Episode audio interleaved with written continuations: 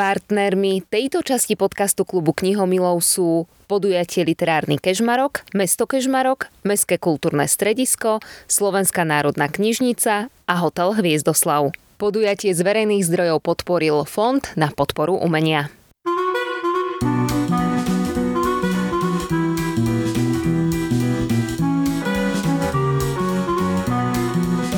Vítajte pri počúvaní klubu knihomilov.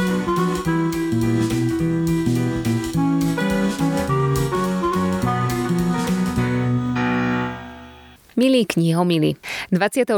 septembra sme sa stretli v hoteli Hviezdoslav v Kežmarku na jednom špeciálnom podujatí. Literárny Kežmarok je najstaršou slovenskou nepretržite konanou literárnou súťažou pre mladých a detských začínajúcich autorov a autorky. V septembri sa konal jeho 55. ročník, ktorý bol venovaný 150. výročiu ukončenia liceálnych štúdií Pavla Orsága Hviezdoslava. Klub knihomilov bol súčasťou literárneho večera a tak vám ponúkame záznam z tohto stretnutia a z diskusie. Večer sa začal emotívnou nadčasovou básňou. Divadlo Ex Teatro z Ľubice ponúklo scénické spracovanie básne Priatka, vďaka čomu sme cez mini príbehy spoznali Hviezdoslavovú matku. No a potom sme spomínali na predchádzajúce ročníky literárneho kežmarku a to spolu s jej priamými účastníkmi, dnes už známymi spisovateľmi Monikou Kompani Koníkovou a Danielom Hevierom. Aj keď 55. ročník a opatrenia súvisiace s koronavírusom priniesli aj novinky. Neboli sme teda len u Hviezdoslava, ale aj v knižnici pána Heviera, s ktorým sme sa spojili online. No a práve tam sa v tejto chvíli presúvame aj v našom podcaste. Želáme príjemné počúvanie.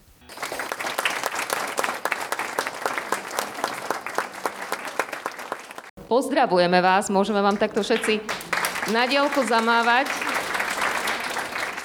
Pán Hevier, vítajte na literárnom kežmarku. Opäť po rokoch, je to jedno, či osobne alebo takto, my sme veľmi radi, že vás vidíme že sa s vami môžeme porozprávať takýmto spôsobom. Aby som vás trošku uviedla do večera, tak my sme pred chvíľočkou videli naozaj pôsobivé, emotívne a krásne spracovanie básne Priatka od Pavla Orsaga Hviezdoslava. Počuli sme ju v jazyku, ako ju Hviezdoslav napísal. A ja si dovolím povedať, že vy ste pre mňa človek, básnik, ktorý podľa mňa má prečítané všetky diela od tých najstarších čias až po súčasnosť. Nie? Máte strašne veľa kníh za sebou, tak pevne verím, že ešte sa tam inak nájde niečo neprečítané za vami. Toto sú knihy, ktoré som ešte nečítal. Tie, ktoré som Všetky. čítal, tu už nemám.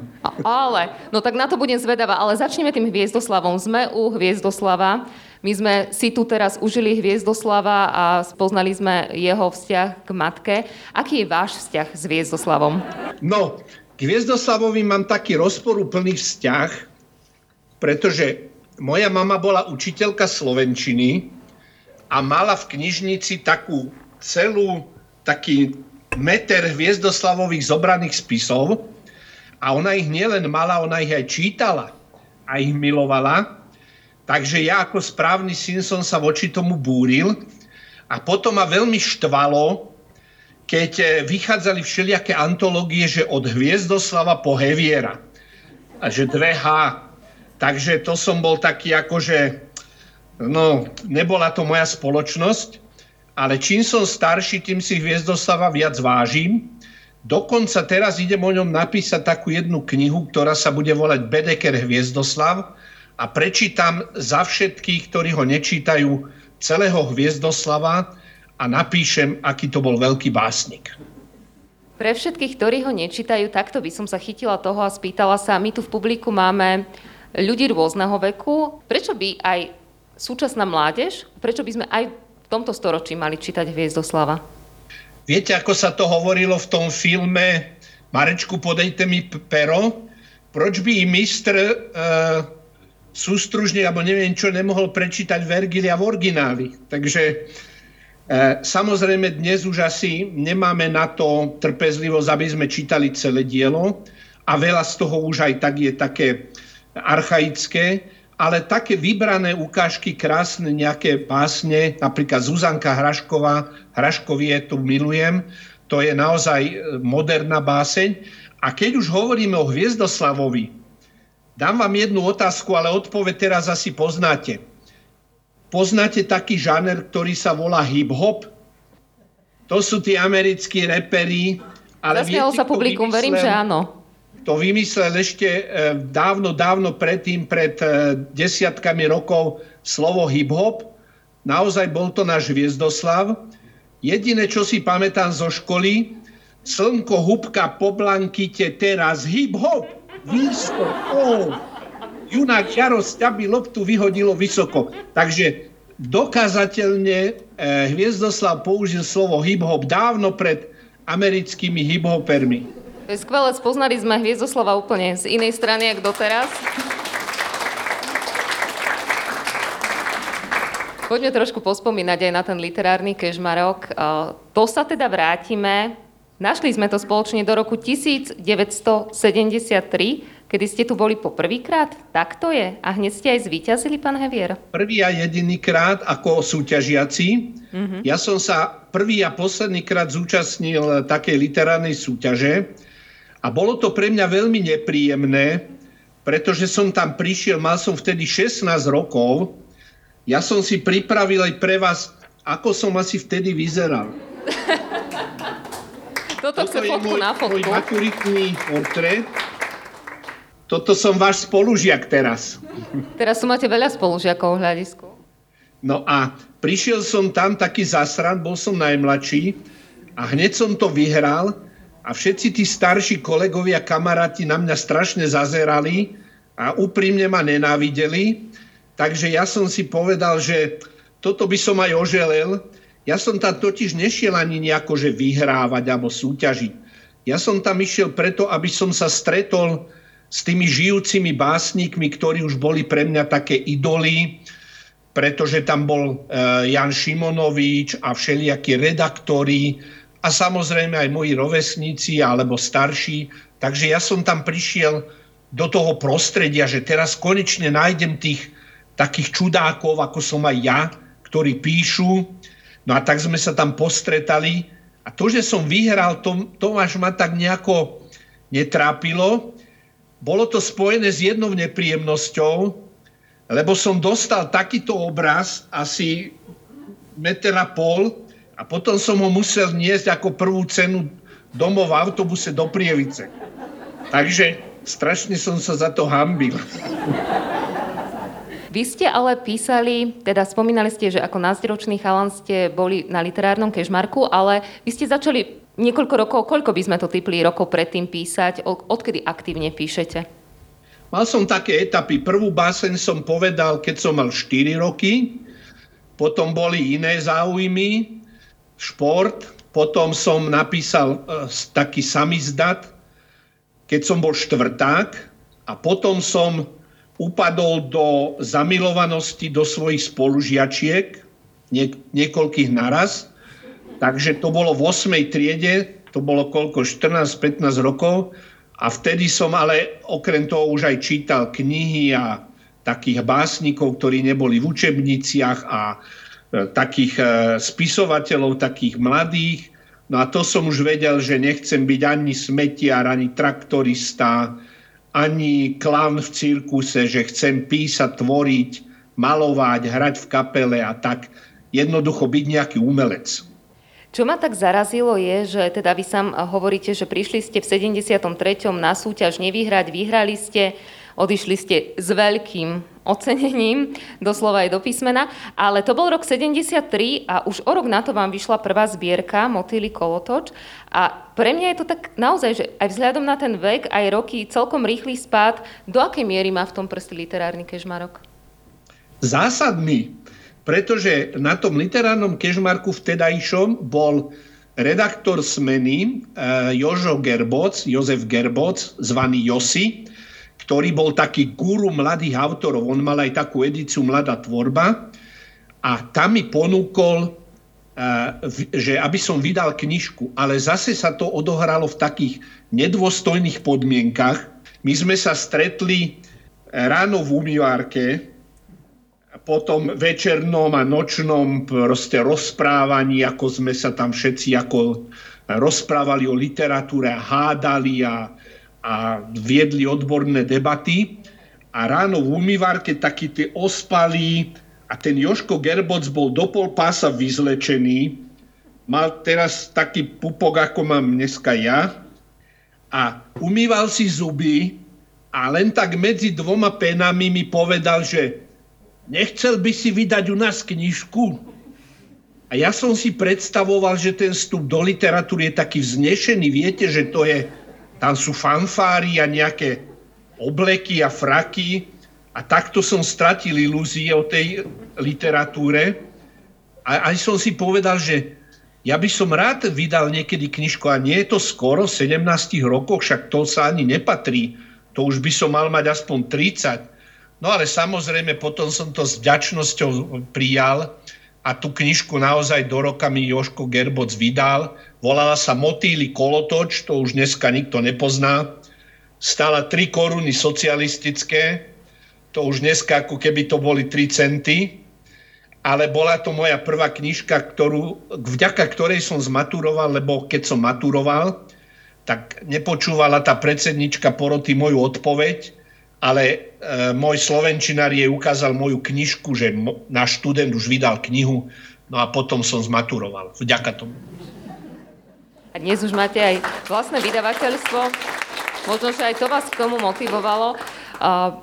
Prišlo to všetko tak rýchlo, boli ste um, naozaj mladý chalán. Čo sa odohráva v tej mladej umeleckej duši? Kto vás predtým napríklad vôbec konfrontoval s tým, čo píšete? Komu ste dávali čítať tie texty, kým ste sa nestali teda známym spisovateľom, keď ste mali napríklad 14, 15, 16 rokov? Komu ste dávali prvému čítať svoje texty? Samozrejme, e, mojej e, prvej láske, ktorej som napísal niekoľko kníh, ja som si ich aj ilustroval, aj zviazal, to boli asi najlepšie básne v mojom živote a žiaľ už sa nezachovali, lebo e, tá dievčina už nie je, nie je mojou manželkou. Takže e, som potom otravoval všetkých. Ja som prvé básničky poslal a to, to chcem to meno povedať. To bol Lubomír Feldek, ktorý bol taký môj vzor a e, najprv som mu posielal svoje knižky, svoje samizdaty, on mi vždy odpísal, mám bohatú korešpondenciu z tých čias. Písal mi na obálku, že Daniel Hevier básnik, čo bolo pre mňa veľké vyznamenanie. Potom som na, nadobudol takú drzosť a som už chodil za ním aj do Bratislavy, aj za inými autormi, už z gymnázia. No a dneska sa to snažím vrácať mladým autorom, takže keď niekto má niečo doma, a trebárs tu nebol ocenený, tak e, ja som všade na internete, nájdete si na mňa mail, môžete mi to poslať a možno vám k tomu napíšem, že drž sa, nedaj sa a držím ti palce. Poďme sa porozprávať aj o tomto, pretože áno, vy vediete aj kurzy tvorivého písania, ale teraz sme ešte na literárnej súťaži a aj v tú hľadisku sedia mladí ľudia, ktorí sú súčasťou 55. ročníka, sú tu aj ľudia, ktorí by možno chceli vydať raz tú svoju knihu, len zbierajú na to odvahu. Aký je význam literárnej súťaže? Dokáže im skutočne otvoriť, tak ako aj vám, dvere do toho literárneho sveta? Ja by som to nebral ako literárnu súťaž, že prvé, druhé miesto, lebo je to veľmi subjektívne, záleží na porote, a ja by som to skôr bral e, ako také užitočné stretnutia, že tam poznáte svojich rovesníkov, svojich e, takých sprisahancov v tomto, v tomto svete čudákov. Spoznáte tam už starších autorov, spoznáte tam možno niekoho, kto vás nasmeruje, kto vám niečo povie, že vieš čo, prečítaj si toto alebo toto. Dneska je to všetko na internete, takže nemusíte loviť tie mená Možno tam nájdete aj nejakých priateľov, priateľky, možno prvé lásky, alebo druhé, tretie a ďalšie. A tak sa môžete tak posilňovať v tom vedomí, že robíte niečo síce také podozrivé, lebo písať básničky alebo poviedky, to je dnes taká naozaj podozrivá činnosť, ale že nie ste v tom sami. Že takýchto ľudí je po Slovensku a po svete veľmi veľa, alebo aspoň niekoľko. Vedete kurzy tvorivého písania, teda ja vás sledujem ako človeka, ktorý nemá problém podeliť sa o tie svoje skúsenosti, ktoré rokmi nabral. tak si hovorím podvedome, že si sám vychovávate aj konkurenciu v tom literárnom svete. Prečo vediete takéto kurzy tvorivé? Veríte tej myšlienke, že človek sa vie naučiť písať? Vie sa človek naučiť tancovať? Vie sa človek naučiť spievať? Vie sa človek naučiť fidlikať na husle? Vie sa človek naučiť hrať futbal?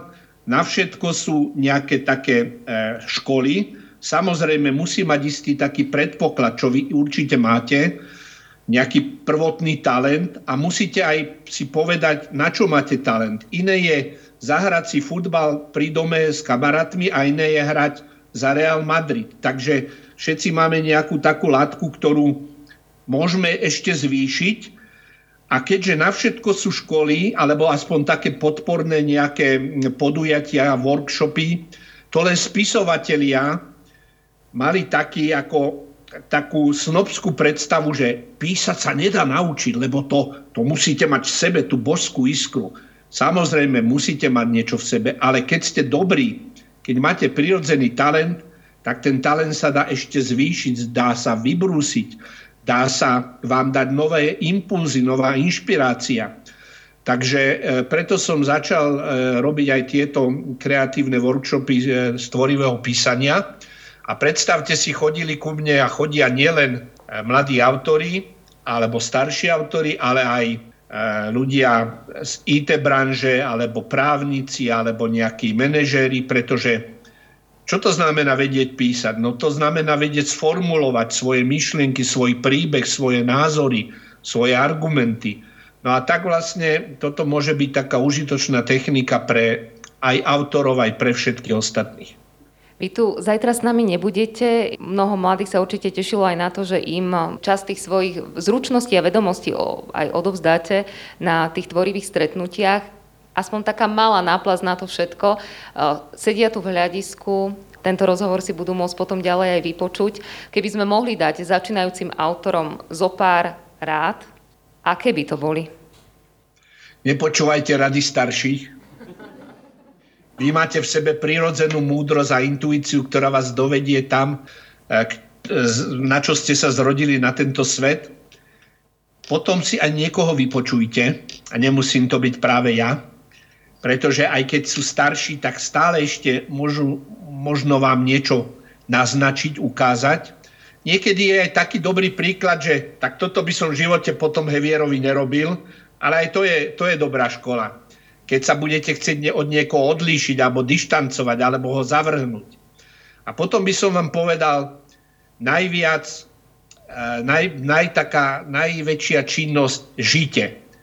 Žite, zalubujte sa, behajte, spievajte, malujte, kreslite, športujte, choďte do prírody, čítajte samozrejme veľa, lebo e, neviem si predstaviť futbalistu, ktorý nevie, kto to je Messi, Takže keď mi niekto povie, že on síce píše, ale nevie, kto to bol, Štefan Strážaj alebo, alebo Ginsberg, tak to mi je také podozrivé. Takže veľa čítajte, ale pozerajte aj veľa filmov, e, repujte, počúvajte veľa hudby, žite naplno. Pán Hever, ďakujeme veľmi pekne. A úplne na záver by som sa vás chcela spýtať, keď vidím to množstvo kníh, ktorá bude prvá, ktorú si prečítate z toho všetkého, čo máte za sebou? Niektoré knihy na mňa čakajú, niekedy aj 10 rokov. Niektoré knihy som prečítal aj 5 krát. Napríklad každý rok musím prečítať Pola Ostera New Yorkská trilógia. To je kniha, ktorú raz za rok si musím znova prečítať, aj keď už poznám e, dlhé roky. A mám tu aj veľa takých kníh, ktoré by ste nepovedali, že, že má autor, ktorý... Hm, to čo vám teraz ukážem? Vidíte, na toto som sa nepripravil. Ale mám tu aj veľa kníh, ktoré, ktoré hm, sú literatúra faktu, filozofia, rozprávky, hoci som dospelý, stále čítam aj knihy pre deti, fantasy, veľa fantasy, slovníky. Ja čítam slovníky, ukážem vám slovník a to je, to je jedna taká moja rada. Tento slovník už dneska nezoženiete. Keby ste ho zohnali, tak ho kúpim za, za všetky moje knihy, ho vymením. To je perfektné to je, šalátové vydanie.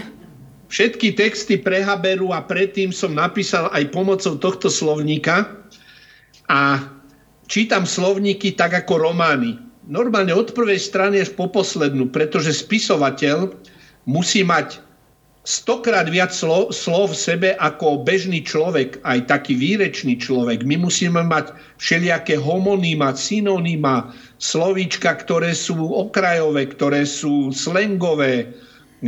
Počúvajte, e, ako by povedal Hviezdoslav, reč ľudu. A dneska je reč ľudu medzi repermi, medzi, medzi blogermi, youtubermi. Takže vy máte tú šancu, že teraz budete písať pre svoju generáciu, lebo ja keď napíšem básničku, kde je slovo pijak, tak dnešné deti už nevedia, čo to je, alebo keď napíšem telefóna budka. Takže vy už budete písať pre tých svojich e, čitateľov, svojich rovesníkov a e, to je ďalšia taká moja také odporúčanie. Zahlťte sa slovami a množstvom slov, pretože Slovenčina je krásny, úžasný jazyk. Ďakujeme za vaše slova. Daniel Hevier. Ospravedlňujem sa všetkým, lebo som sa veľmi na vás tešil. Ja by som aj prišiel, ale rodina ma nepustila. Normálne sme mali 3 dní tichú domácnosť kvôli tomu, že ma držali zavretého doma, že nesmiem ísť. Tešil som sa na priateľov, na pani Noriku, dúfam, že tam je. Áno, je, kýva, pozdravuje. Na všetkých mojich priateľov, aj, aj moju konkurenciu. Dúfam, že budete silná konkurencia, pretože pre mňa nie ste konkurencia, pre mňa ste spojenci. My sme niečo začali a vy to budete ťahať ďalej a budete pokračovať v našich šlapajách a ja vám držím palce, teším sa, že ste a možno sa niekedy stretneme už aj naživo. Pekný večer a celé nasledujúce dni v Kežmarku. Ďakujeme veľmi pekne. Pozdravujeme vás, aj vašu rodinu. Ešte, že vás zatvorili do tej knižnice.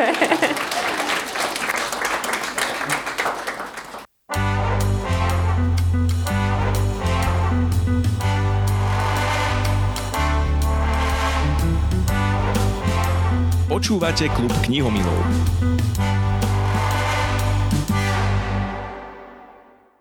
Tak a už môžeme pokračovať nielen teda online, ale aj z očí do očí.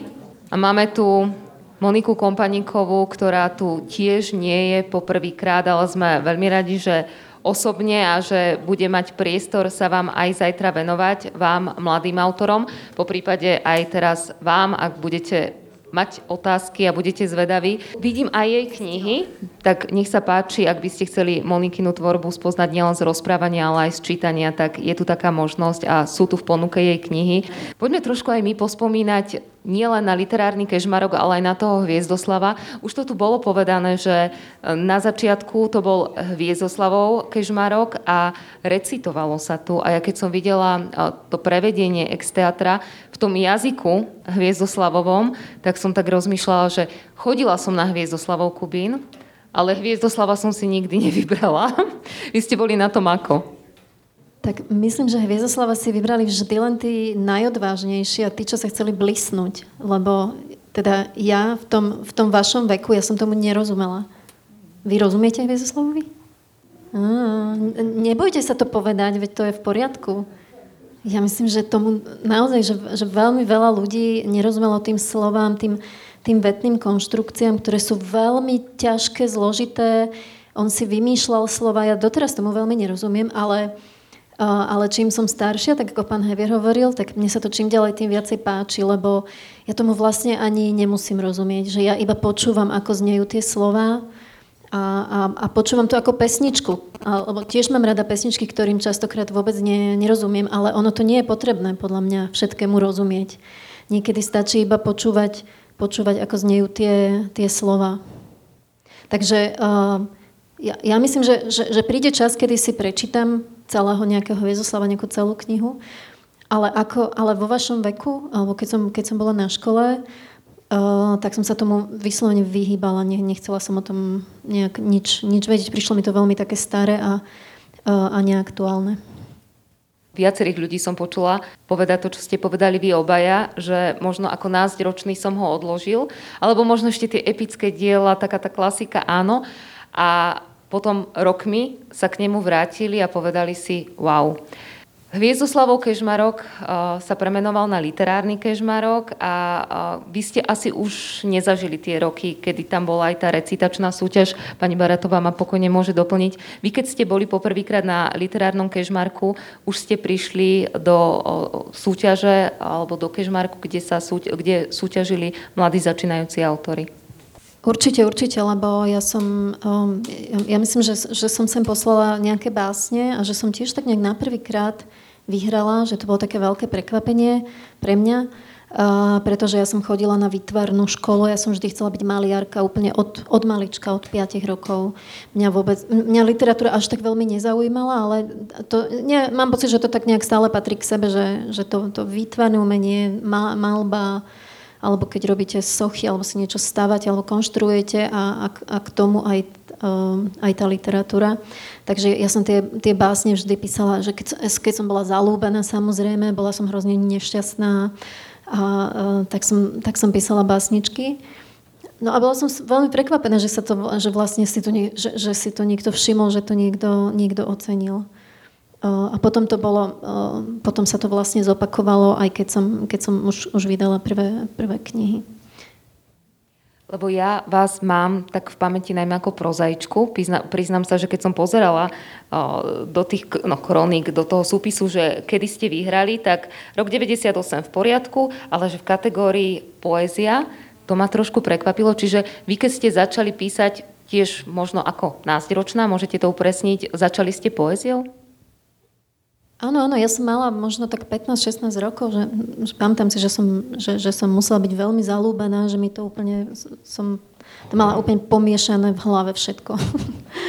tak som písala také, také čudné básničky.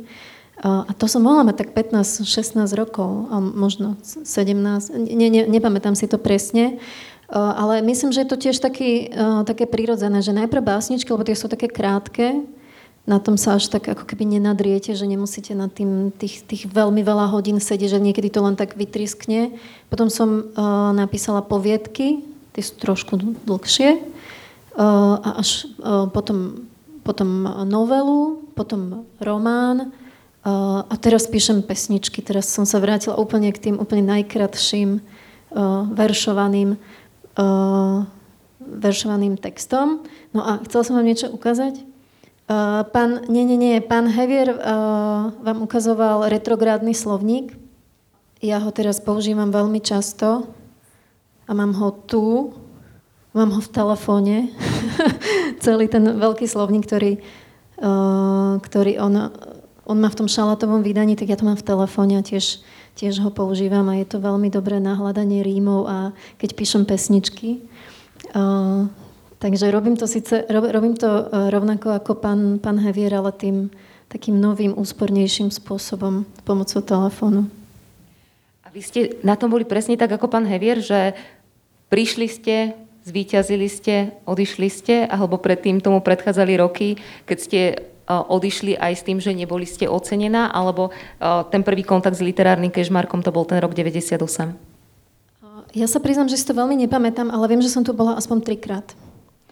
Ale už ne, nepamätám si už, ktoré prvé, druhé miesto. Asi to boli, asi, zrejme to bola tá poezia, to na, naozaj, ja možno to nevyzerám, ale už to bolo veľmi dávno. Je to veľmi veľa rokov dozadu. Ale určite som to bola viackrát, lebo pamätám si, ako som, ako som sem šla sama autobusom, vystúpila som na autobusovej stanici v Kežmarku, bol tam len ten jeden autobus a dve cestujúce, ja a ešte jedno veľmi čudné dievča, veľmi čudné, tak ja som hneď vedela, že ona ide určite tam, kde ja, že ona na to vyzerá. tak sme zostali tak bezradne, sme vystúpili z toho autobusu, to bolo, že neviem, že konečná vystupujte, teraz sme tam zostali my dve, sme sa tak na seba pozerali, že, že, že ty tiež. No a potom vysvetlil, že to, že to bola Dorota Nvotová ktorá je doteraz tiež veľmi čudná. A, už vtedy to bolo veľmi, veľmi vidieť, že my, že my patríme k sebe, tak sme, už, už potom sme tu fungovali spolu, ale obidve sme boli z toho také vystrašené, že cesta tým autobusom, ona z Bratislavy a z Považskej Bystrice, takto ďaleko, Uh, tak to, bolo, tak to je taká moja prvá spomienka na literárny kežmarok.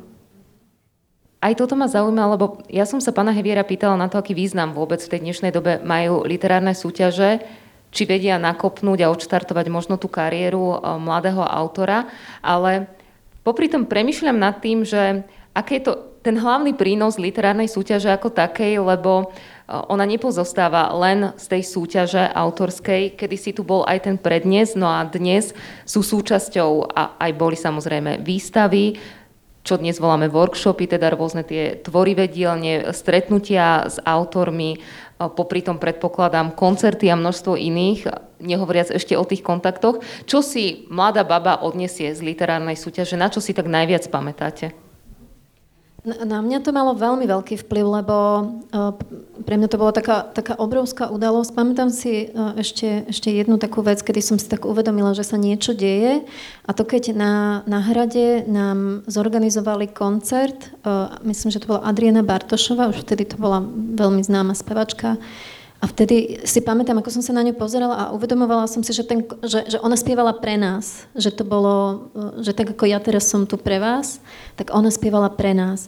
A ja som si vtedy uvedomila, že, fú, že to je, o, že to sa mi ešte vlastne nikdy nestalo, že by, že by moju prácu takto niekto ocenil, že kvôli mne sem príde, neviem odkiaľ z Bratislavy, Adriana Bartošová, skvelá spevačka. A t- tento moment si tak pamätám, že, že som si uvedomila, že, že ono asi, že stojí za to to robiť, že stojí za to písať, stojí za to tie hodiny, hodiny pracovať, premýšľať a znášať aj to riziko, že, že pošlete tie svoje básne alebo tie svoje poviedky niekam a možno aj nevyhráte. Možno vyhráte, možno nebudete prvý, alebo budete tretí alebo štvrtý Uh, možno, možno si nezískate vždy len ten potlesk, ale niekedy sa vám aj budú smiať, lebo ono to nie je, ono to chce veľmi veľkú odvahu výjsť von uh, a dať čítať uh, iným ľuďom to, čo, čo to, to vaše, to, čo je vo vás, to, čo je o vás. Ako nie je ľahké postaviť sa na pódium a spievať, že to nedokáže hoci kto, ale rovnako hoci kto nedokáže písať o sebe, a hoci kto nedokáže to ako keby dať von. Uh, pretože samozrejme, že to vaše okolie, tí vaši kamoši tam potom budú hľadať vás. Zrazu sa o vás niečo dozvedia. A to je podľa mňa veľká vec, že vy máte obrovskú odvahu, uh, že, že, že to, čo píšete, aj dávate čítať. To je, to je naozaj uh, veľká vec.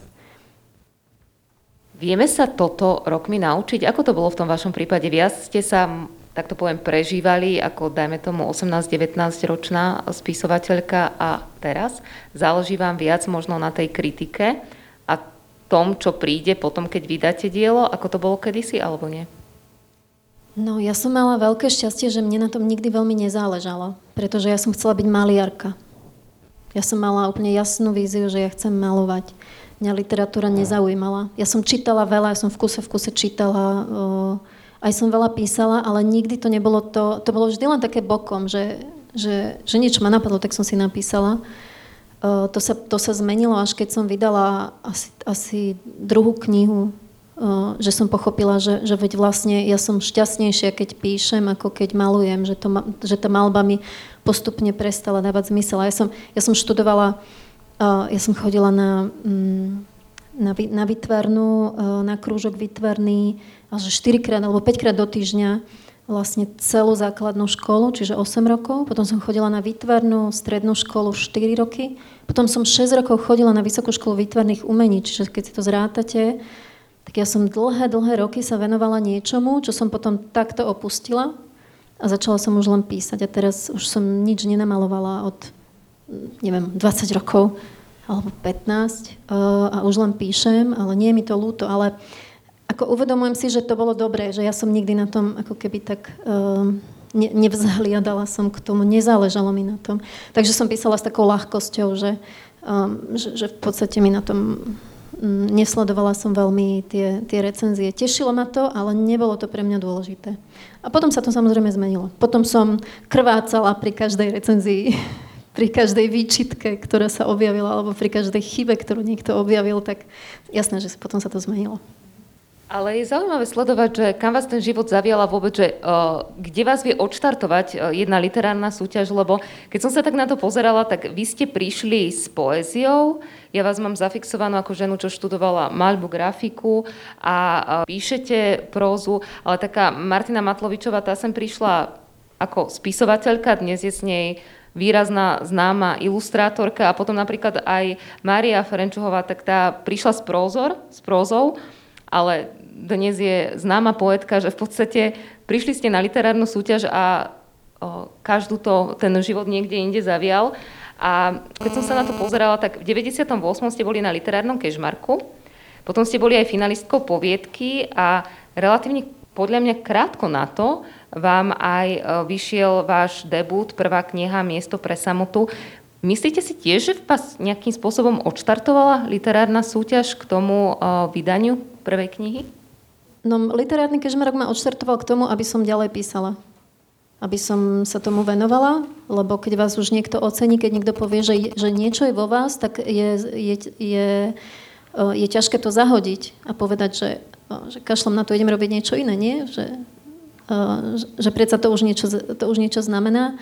No a potom, potom som začala písať, napísala som jednu poviedku, poslala som ju do súťaže a hneď som dostala prémiu za to, že úplne prvú povedku, ako som kedy v živote napísala, že to bolo zase také, také, také prekvapenie, že, že aha, tak skúsim napísať ďalšie. A vlastne hneď na to mi vyšla prvá kniha, prvá zbierka poviedok. A to som mala asi 20 rokov, 19 alebo 20 rokov. Čiže tiež som bola veľmi mladá. Ale nemyslela som si, že to bude pokračovať ďalej. Že myslela som si, že jasne, že využijem tú šancu, ktorú mám, lebo dostala som šancu vydať knihu, že keď budem viacej písať, tak, uh, tak vydavateľ Kalikertes Balga mi vydá, mi vydá knihu, takže ja som mala motiváciu, že, že tak budem písať. Ale myslela som si, že to bude taký akože pokus. No ale tá, mm, tá kniha si získala celkom uh, takú veľkú takú veľkú odozvu mala, že aj veľa recenzií, aj to bol akože veľký talent. Um, dostala som za ňu cenu za debut a potom sa to tak rozbehlo, že to už som naozaj začala tak brať vážne, že, že v tom výtvarnom umení mi to až tak veľmi nešlo, že tam som sa nevedela tak zorientovať a túto zrazu som mala ako keby také dôkazy, že, že týmto smerom uh, vlastne mi to ide, ide lepšie. Aj som mala pocit, že tomu lepšie rozumiem. Ale ešte, ešte by som chcela povedať k tomu, uh, že, že ono to je len vec formy, že, uh, že či niekto píše poéziu, alebo prózu, alebo maluje, alebo robí hudbu, to, to je všetko strašne podobné vlastne, lebo vy robíte to, že, že, premi- že, že sledujete, čo sa deje naokolo, sledujete sami seba, rozmýšľate nad svetom a potom to potom to prejde nejakým vašim sitom, nejakým strojom, ktorý máte v hlave a von z vás to vyjde v nejakej forme, ale to je jedno, aká to je, aká to je forma. Preto, uh, preto ja veľmi nesmutím za tým, že nemalujem, lebo to sa len nejako pretransformovalo. Že, uh, keď si vezmete múku, vajíčka, uh, vodu, cukor, tak z toho môžete upiec veľmi veľa rôznych koláčov. Môžete z toho upiec štrúdlu, môžete, môžete z toho upiec bublaninu a niečo. Vždy to bude iné, ale stále je to Akoby stále sú to tie isté suroviny.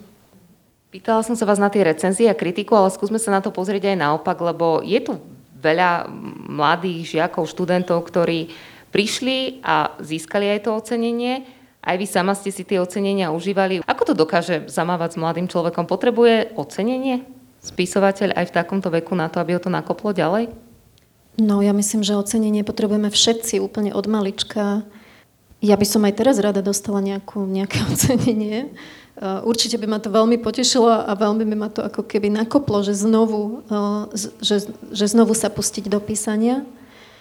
Ale v tom, v tom mladom veku je to, je to, je to veľmi dôležité. Ale na, na druhej strane, ten, keď, keď dostanete, keď ste, do, alebo dostali ste, lebo vy ste tu ocenení, keď, ak ste dostali tú cenu, tak si musíte uvedomovať, že týmto nekončí, že to je, že to je začiatok, že to je len také potvrdenie, že, že niečo vo mne je, ale ja teraz musím vlastne e, ešte viacnásobne pracovať na sebe, lebo ten talent, uh, ja som presvedčená o tom, že kto má talent, tak, ho, tak má povinnosť ho využiť. Že, že keď ja od, od Boha alebo od neviem koho uh, som dostala ten talent, tak je to moja povinnosť. A Nemám mrhať svojim talentom, nemám sa zašívať, nemám míňať svoj čas na blbosti, ale mám sa venovať tomu, čo viem, pretože to nemá každý. O tom som presvedčená, že, že takto by to malo byť, že keď to v sebe objavíte, tak, tak to rozvíjajte, lebo tí ostatní to nedostali. Je to vaše, je to vaše také privilegium, taký, taký dar, tak sa on treba potom starať. A starať sa oň znamená, znamená pracovať, učiť sa, vzdelávať sa, chodiť na tie workshopy, chodiť na, na dielne, robiť si rôzne cvičenia, veľa čítať. No, vlastne on, pán Hevier, to už všetko povedal, že čo všetko uh, treba robiť treba sa viac vypísať alebo prečítať k, tomu, k tej spisovateľskej kariére a k tej autorskej tvorbe. Nie sme tu len takí, že názroční a nie sme tu len v študentskom veku. Mne napríklad aj chýba taká súťaž napríklad autorského písania pre povedzme 40 50 lebo veď nemusíme všetci začať písať na strednej škole. Je veľa výborných autorov, ktorí naozaj začali, keď už mali ten svoj vek a nebolo to, nebolo to 20. Čiže vypísať alebo viac prečítať? No, to musí byť rovnocenné. To, ja, ja si myslím, že čítať je strašne dôležité a keď začnete písať, tak budete aj inak čítať. Ja keď teraz čítam, tak ja si vlastne vždy tak uvedomujem, že, eh, že ako, je, eh, ako je tá kniha, ako je ten text napísaný, že že v ktorej osobe je písaný, v prvej, druhej, v tretej osobe, z akej perspektívy, kde sa, kde sa odohráva, či to je v minulom čase, alebo je to v priebehovom čase, alebo je to, je to v budúcom čase, lebo to sú všetko veci. To sú všetko veci, ktoré vy, keď idete začať písať, sa musíte rozhodnúť, že čo urobíte. Že či to budete písať z pohľadu nejakého vševediaceho rozprávača alebo z pohľadu toho hlavného hrdinu, čiže bude on hovoriť o sebe, Musíte sa rozhodnúť, kde to posadíte, do akého času a priestoru. No a samozrejme, že ja už mám v hlave nejaké, že stále mám v hlave nejaké príbehy, ktoré by sa dali napísať a keď čítam, tak neviem, neviem si už ako keby tú knihu už len tak užiť, lebo už vnímam za tým toho autora, ktorý niekde sedel v nejakej pracovni za nejakým počítačom a rozmýšľal nad tým a urobil tie rozhodnutia. Že to je trošku taká nevýhoda, že, že, že môžete prísť o takú tú čistú radosť ale zároveň na každej tej knihe, ktorú prečítate, sa môžete toto naučiť. Že aha, že on to urobil tak, že ja to tak skúsim. Že skúsim napísať poviedku celú v budúcom čase. Alebo skúsim, um, skúsim napísať, napísať báseň, v ktorej nepoužijem uh, žiadne prídavné meno.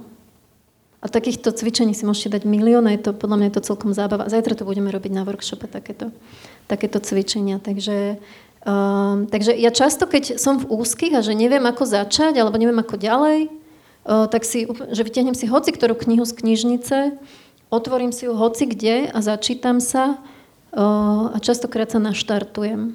Že buď to si poviem, že takto to robiť nebudem, alebo že takto by som to mohla skúsiť. Že to čítanie a že mať doma k- veľa kníh je, je, je dôležité. A nemusia to byť len knihy, ale to môžu byť časopisy, noviny, Nemusíte si ich čítať v, v papierovej forme, môžete si čítať ukážky na internete. Aj to, aj to sa dá. Neviem, či každý má takú knižnicu ako pán Hevier. tá bola naozaj krásna, očarujúca, ale ja si pamätám jeden rozhlasový rozhovor, kde ste mi povedali, že knihy až tak veľa nekupujete, lebo ich veľa dostávate, ale čo ma zaujalo, tak ste hovorili, že vy so svojimi synmi chodíte najmä, ich určite chodiť do knižnice, že aby mali ten návyk chodiť do knižnice, čo je tiež možno spôsob veľmi dobrý, ako sa dostať ku knihám. Ešte stále ich to drží? No, tak e, samozrejme, že nie, že to je veľký boj. Dokonca môj mladší syn je dyslektik, takže je, on má veľké problémy s čítaním, takže ja mu ešte stále čítam, on má 10 rokov, ale e, stále mu rada čítam.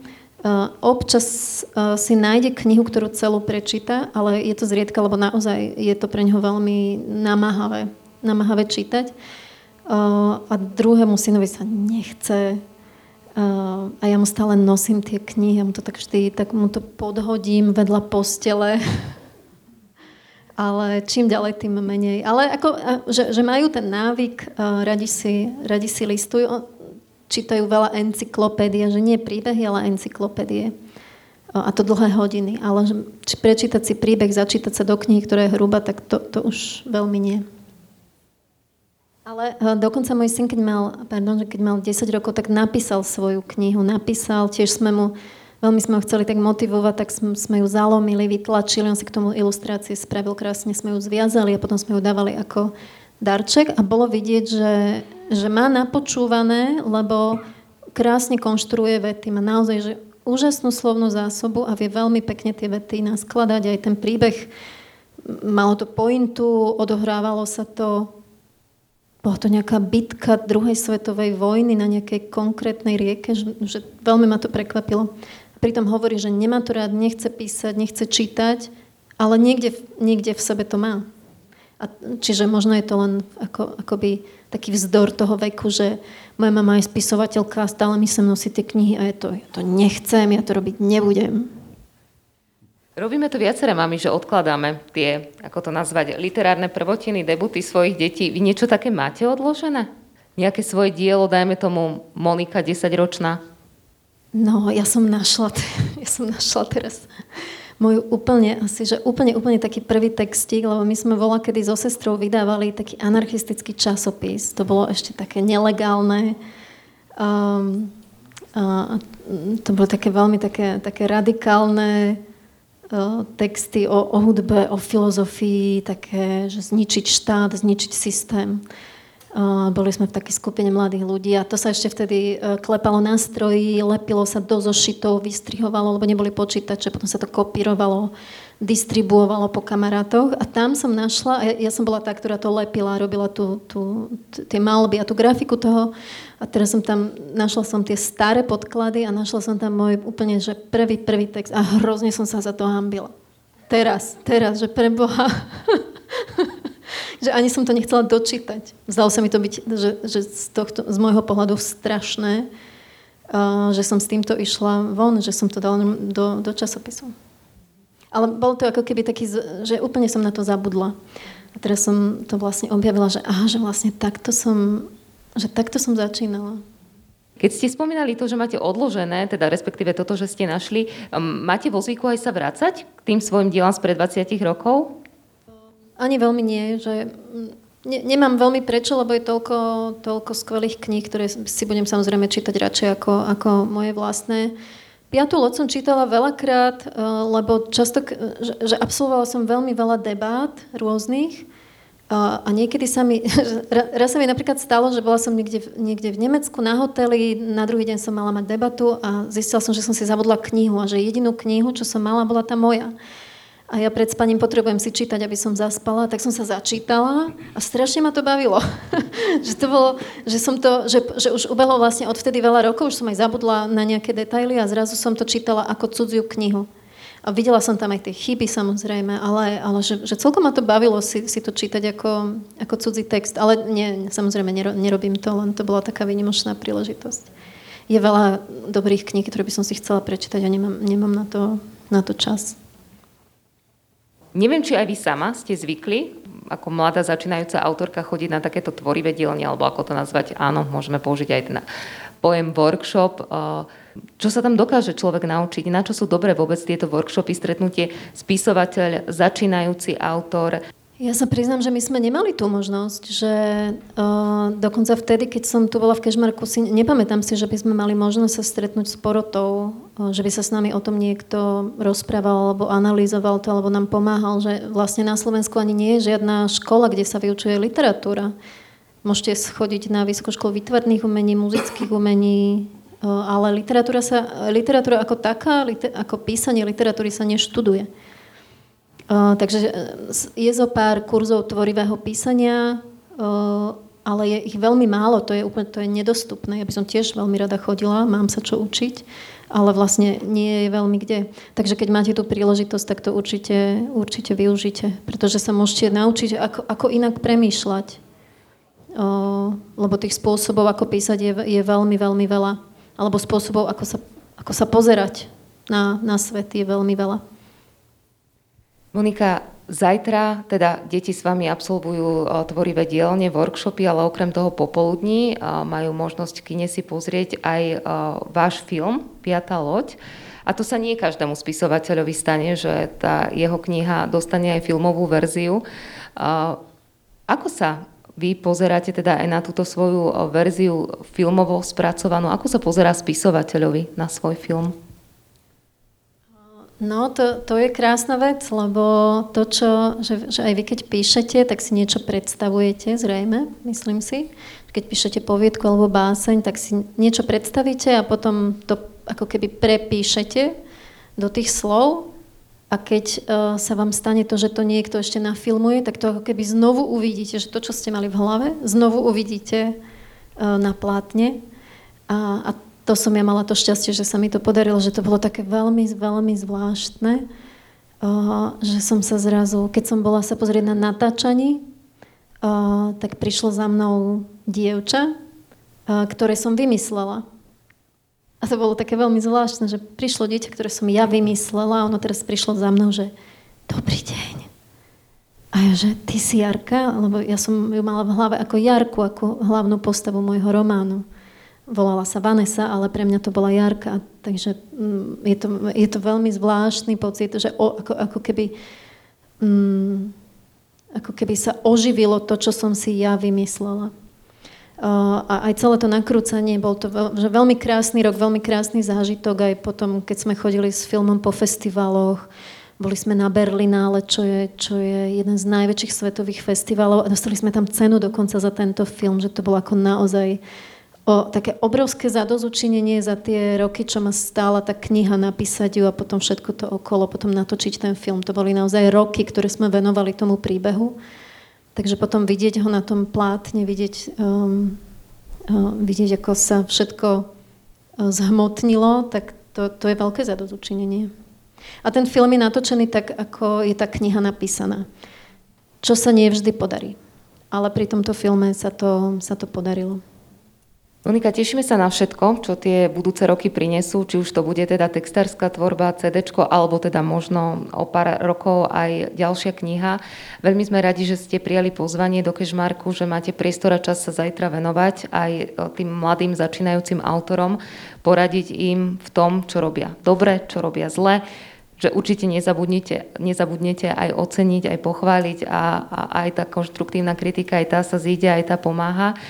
Nech sa páči, aby som nerozprávala len ja, ak má chuť niekto niečo sa spýtať. A keď nemá chuť takto verejne, tak myslím, že Monika potom rada zodpovie aj individuálne na vaše otázky. Monika, veľmi pekne ďakujeme ešte raz, tešíme sa teda aj na zajtrajšok a sme radi, že ste aj súčasťou 55. ročníka literárneho kežmarku. Ja si teraz neviem spomenúť v tom 98., ktorý to bol ročník ale nemusíme sa tak v pamäti vrácať 10 ročia naspäť. Ďakujeme aj za ten 55. ročník a želáme pekný večer v Kežmarku.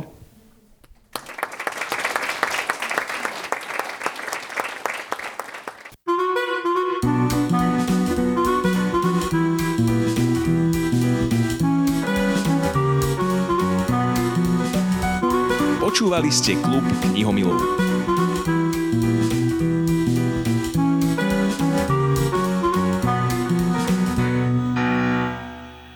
Partnermi tejto časti podcastu klubu Knihomilov sú podujatie Literárny Kežmarok, Mesto Kežmarok, Mestské kultúrne stredisko, Slovenská národná knižnica a Hotel Hviezdoslav. Podujatie z verejných zdrojov podporil Fond na podporu umenia.